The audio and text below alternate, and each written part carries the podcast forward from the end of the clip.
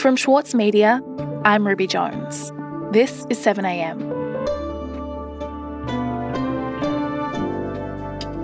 In the final days of a government, before an election is called, last minute appointments are often made. Last week, the Morrison government made 19 of those to the Administrative Appeals Tribunal. Half of the people appointed have ties to the Liberal Party or to Conservative politics, sparking concerns about whether they're qualified and whether the process is impartial. Today, senior reporter for the Saturday paper, Rick Morton, on the Administrative Appeals Tribunal and the case of one young man who never got his chance at redress. It's Wednesday, April 13.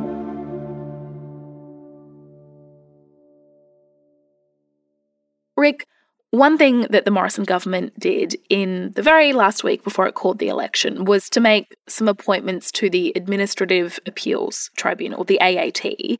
So, why are those appointments so important for us to take a closer look at?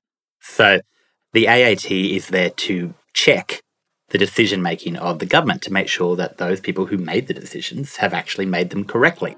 The decisions the AAT most commonly reviews relate to child support, family assistance, and social security. That's the entire job of the tribunal. It really is, in many cases, for some people, the last avenue they have to seek redress from decisions that they think have been made in error.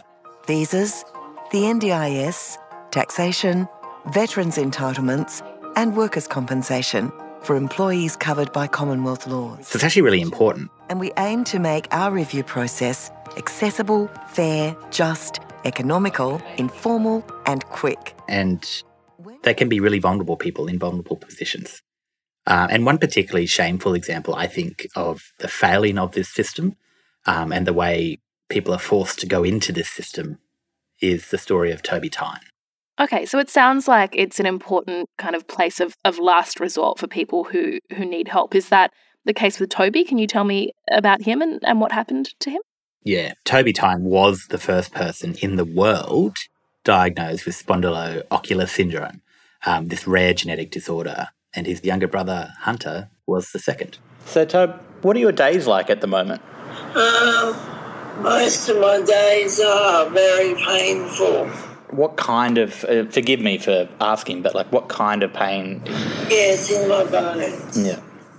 And there are many symptoms of this syndrome, but particularly for him, it made his bones so brittle, so fragile that he could barely move. Sometimes breathing the wrong way could shatter a bone or break a bone.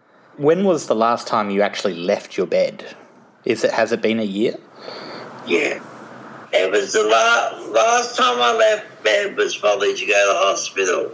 Uh, that's right, yeah. And when I spoke to him, he had been declared terminal um, by his doctors. So he knew that he had a finite um, lifespan. Forgive me for asking, Toby, but like when they say that you're you've been made palliative, do you know roughly what that means? Like how long? Told me I'm terminal, but I could have years left. Yeah. But your condition's not getting better. No, my condition's getting worse. Yeah. And, and in fact, he had spent time before I spoke to him last year planning his own funeral. Most people with a disability don't have someone to advocate for them. So many people that just are out there unseen. Because of his condition, his mother, Angela Tyne, had spent quite a lot of time with his disability advocates, with Toby, he still had a voice of his own, trying to get funding. It's literally designed, I'm sure, to send you friggin' batshit crazy. Yeah. Or And to just turn you off it. Yeah. because Not long after I spoke to him the first time, his entire NDIS funding package was basically cut in half. seriously, I I was absolutely gobsmacked. And Angela is a single mother looking after Toby 24 7. And, you know, he needed 24 7 care. He could not leave his bed. Um, they were seeking home modifications so that at least he could get some hydrotherapy in the pool that was located there because there was nowhere else in the region that they could do it. Um, it was the only way that he could actually use his body and keep his muscles and, and his condition in check. And because of COVID, that made things doubly difficult. But the NDIS refused. Uh, the agency in charge of it refused. I want to be Toby's mum. For him to have to have me do his care and it just takes away all his dignity. And so eventually to get that and some more nursing support and personal care support, they had to appeal the decision of the NDIA, the agency internally, and then they had to take it to the Administrative Appeals Tribunal, which is where they were at when I last spoke to them last year. Right. Okay. So Toby, who is bedridden with this terminal illness, the funding for his care has been halved and he's unable to get the support that he needs. So he takes this to the tribunal. What happens when he gets there? The same thing that happens to a lot of people under the NDIS. It got stuck um, in the tribunal. And so they had been waiting since I spoke to them in the middle of last year, and they were still waiting when I got a call a couple of weeks ago now from Toby's mother, Angela Tyne. And Angela was actually calling me to say that Toby had passed away. He died. At the time, it was a couple of weeks ago when she spoke to me, so it's more than a month ago now. And she kind of obviously had to sit on that information. She was grieving, she was traumatized. And so, automatically, what that means is that the case is gone.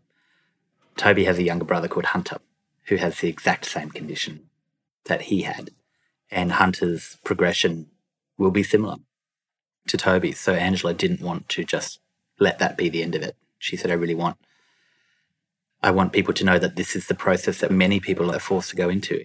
And Toby died before he got any sense of restitution or justice. And it's not the AAT's fault. The AAT, the tribunal, is trying to do its best to work through these things, but it's had its funding cut in the most recent government budget. So as the caseload grows to historic highs, it's working its way through them with less money than it had in the year before. Right. Okay. So the tribunal has has had its funding cut and it's struggling to provide decisions in a timely manner to the extent that someone like Toby has actually died, died waiting to get a ruling on their case. And it's in this context that all of these new appointments are made to the tribunal. So can you tell me about that? Yeah, that's that's exactly right. Well, it's that magical twilight right before an election is called where, let's say, magical things can happen, especially if you're a friend of the government. This coalition government, they had some appointments that needed to be made to the Administrative Appeals Tribunal, or the AAT. Former Liberal MPs, staff members, and party donors are among those appointed to the uh, Administrative Appeals Tribunal in what Labor is branding a jobs for mates exercise. And in the dying days of this government, that's exactly what we got. They've selected 19 new members, um, including a deputy president and some senior members, for the AAT, half of whom have some ties to the Liberal Party or Conservative politics. So are you saying that party affiliation automatically should disqualify somebody?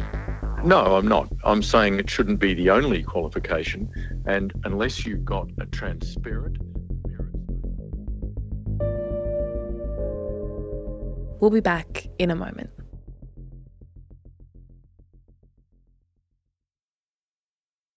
As a 7am listener, you value the story behind the headlines. That's why you should read Post, a free daily newsletter bringing you the top five news stories of the day, summarising each of their key points with links to full articles from a range of sources. Get the news you need to your inbox every weekday morning with Post. Sign up at thesaturdaypaper.com.au slash newsletters. As a 7am listener, you're already familiar with many of the journalists who work for the Saturday paper. For a limited time, subscribe to Australia's leading independent news source, The Saturday Paper, and you'll receive The Saturday Paper's stainless steel coffee cup, made in collaboration with Fresco, for free. Subscribe from just $2.10 a week. Simply visit thesaturdaypaper.com.au forward slash offer. Rick, we've been talking about the Administrative Appeals Tribunal, the AAT, and the people who can find themselves before that tribunal, people like Toby, who passed away before he was able to get any help. The reason we're talking about it, though, today is because the makeup of the tribunal has just changed. So the Morrison government has appointed 19 new people last week. Can you tell me a bit more about who those 19 people are? I absolutely can. A lot of them were Liberal Party veterans and apparatchiks. So, for example, uh, let's take Cheryl Cartwright. So she's a former chief of staff to then Nationals MP Warren Truss and the current chief executive officer of the Australian Pipeline and Gas Association. And she was vaulted onto the tribunal. Uh, so again, um, someone who is eminently qualified. I mean, Should be legally she- qualified as well. Uh, I don't believe she is legally qualified. So Uh, Michaela Cash said that by virtue of her being the CEO of the Australian Pipeline and Gas Association, uh, she is someone who is able to work under pressure. I don't know whether Michaela Cash, the Attorney General, was trying to make some kind of reference to the fact that gas is pumped under pressure, but there you go. Uh, so again, um, I would say eminently qualified for the role. Was she on the, F, uh, the expression of interest register? I'd need to take that on notice for you, Senator Carr. And we've got current coalition advisors who have been selected for the tribunal and former MPs, including two former West Australian Liberal MPs from the state government there, including the former Attorney General, Michael Mischin. Michaela Cash is a WA MP herself in the Liberal Party over there. So there's quite a few links floating around. Now, just for reference, uh, new appointees can earn $249,000 a year, and a senior member of the AAT can earn $391,000 per year. Michael Mischin, who was appointed as the deputy president, um, will get just under half a million dollars each year for that job. Wow. Okay. And there's no doubt that the people that you're telling me about, Rick, these are high profile, high powered political people. So, what is the, I suppose, the vetting process for them to get these appointments? Is there a selection criteria? How exactly does it work? There is a protocol, and the protocol says essentially you can do whatever you want. So, what happens is that the president of the Administrative Appeals Tribunal can make a list of recommendations to the Attorney General. What can then also happen is that they can advertise publicly and say, We've got an expression of interest registrar. If you're a lawyer or someone else who uh, you know you think you're suitably qualified, put your name down. But again, not every name that was on that expression of interest register was chosen, and there were names that were not on that register that were handpicked by the Attorney General. 7 clearly states That's right. the Attorney General is not limited to candidates recommended right. by the President of the AAT And we know that because she said it. Michaela Cash said it in the Senate. and may choose to recommend to Cabinet a candidate for a position that has not been suggested by the President of AAT or is not on the register. She said, it's right there in the protocol. They don't have to be on any of those lists. I I mean, I challenge you to point out which one of those 19 new appointments are not qualified. Well, let's go through that if you want to raise that. If you've raised that issue. The 19 new appointments. Those names then selected by the Attorney General go to Cabinet and they're signed off. And that's exactly what happened in this process. So there is no vetting process. Now, many of them, but not all of them, have legal experience. But Ian Callinan, who was commissioned to review the performance of the AAT in 2018, he was excoriating in his review of the tribunal, saying that no person should be appointed to any opening or reappointed to the tribunal if they do not have uh, a legal degree, which is really just a coded way of saying stop bringing political hacks in to do this work. Now, Michaela Cash says, well, if you've worked in government, that is qualification in and of itself because the tribunal is there to go over government decision making. So the government kind of has been appointing people to the tribunal since 2013. Labor does it too when they're in government. And there are currently now about 320 members of the tribunal, but the workloads have been increasing massively. And the Callinan review found that, you know, part of the reason for that is that there's not enough members and they're not appropriately qualified. And no amount of training, Justice Callinan said, no amount of training can make you perform that job impartially and with trust if the parties in proceedings at the AAT do not have some faith in that institution. And that review has not been responded to still. And Rick, what do you think the effect of these appointments is likely to be?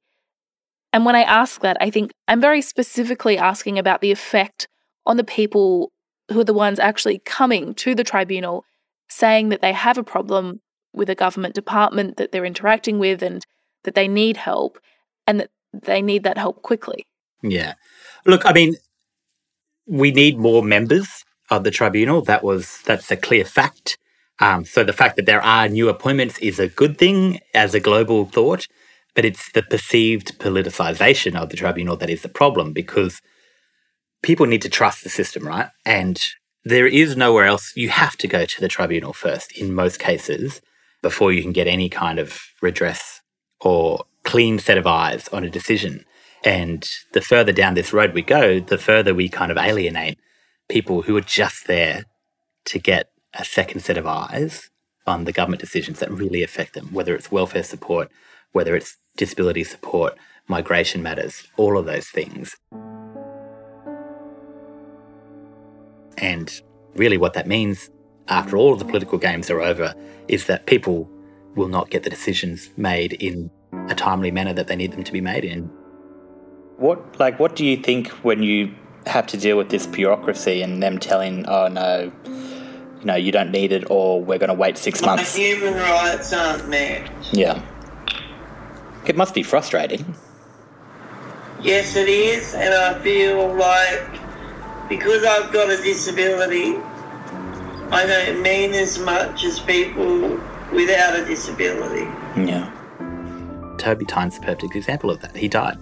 He died while he was waiting for his very legitimate claim to be going through the tribunal system. And it didn't even make it to mediation. Hmm. Rick, thank you so much for your time today. Uh, thanks for having me, Ruby.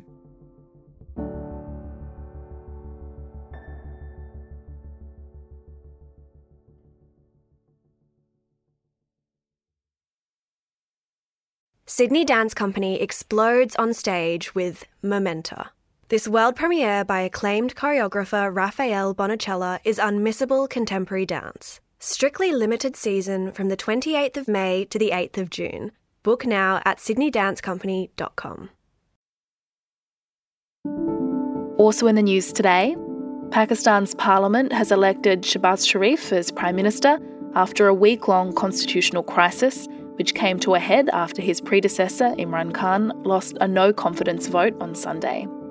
The new Prime Minister is the younger brother of three time Prime Minister Nawaz Sharif.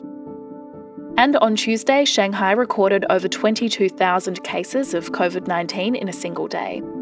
China's largest city, with a population of over 25 million, has been under an extended lockdown for several weeks. Earlier this week, local officials announced residents in areas where no cases had been detected for 14 days could leave their homes as long as they follow health protocols. I'm Ruby Jones. This is 7am. See you tomorrow.